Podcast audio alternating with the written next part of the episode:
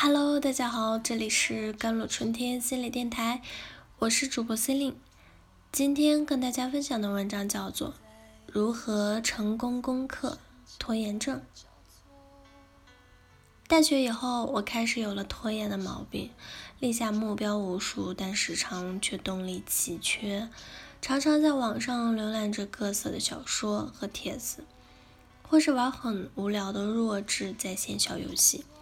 却不愿碰专业书本或文献一下，甚至哪怕 deadline 就在几天之后，只有在 deadline 之前一点点时间，才会因紧迫感而开始招生学习任务。这样下来，学业上总体来说算是马马虎虎，但却离自己的理想越来越远。总之就是无法完全的上进，又不愿彻底的堕落。拖延的基础，实际上是对自身很高甚至不切实际的期望。如果说完成任务是走过一块一人宽、十米长的厚木板，那么当它放在地面上时，几乎人人都可以轻松地走过。但对结果的高期望，则像是将这块木板架到了两座高楼间十层楼高的地方，于是我们会害怕掉下去。既害怕失败或者害怕成功，比如我有时偷偷希望实验不要成功，这样我就可以不用面对之后更大强度的后续的实验。其实是害怕失败的一种变体，于是我们甚至不敢向前迈上一步。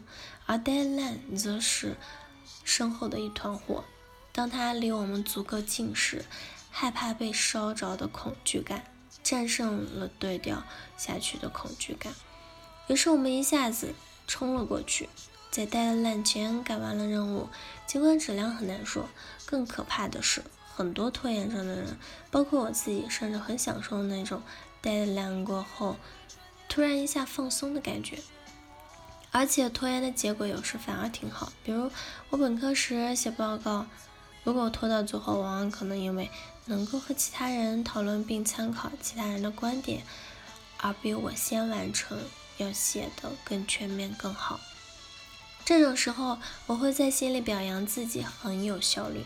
同时，长期这样下来，不管我不愿承认，但我潜意识里确实觉得，如果自己花了很多时间，成绩却平平，会是一件非常丢脸的事情。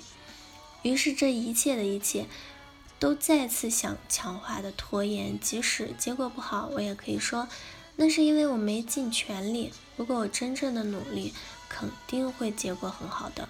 心理学上的高自尊人格。但我们不能永远靠放火来逼自己走过木板，那样的话，总会有烧着的自己一天，而且那种压抑的焦虑感。和对自己不满意的感觉也并不令人愉快，因此，最好的办法是将木板的高度降低，不要对自己的结果，比如分数啊太高的要求，认真完成就好。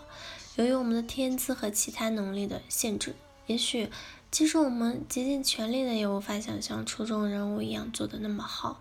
但不管怎么样，绝大多数情况下，尽力的结果都会比我们不去努力要来的。好的很多，不是吗？另外，专注于当下对拖延者来说也是很需要注意的一个地方。心理学实验表明，满足自己一时的情绪的需求并非最佳的策略。从长期角度上来讲，它会降低一个人的自我满足感和幸福感，而非增加。想想因为玩乐休闲而拖延了工作后自己的负罪感和焦虑感，就知道了。把你当时因为一时情绪想要做到的事情，比如上网、玩游戏、看电影啊等等记下来，告诉自己，等你做完工作就去做那些事情，然后就专心的工作，等到工作结束后再去做记下的事情。此外，不要为未来度过度的操心，也是专注当下的一个方面。这点很容易理解，我就不在此多言了。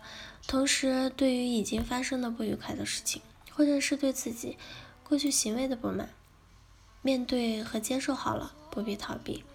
但面对和接受不是放任自流，再不是沉浸于自责、痛苦等负面的情绪中，客观的、更好的理解当下的状况，进而为以后做打算。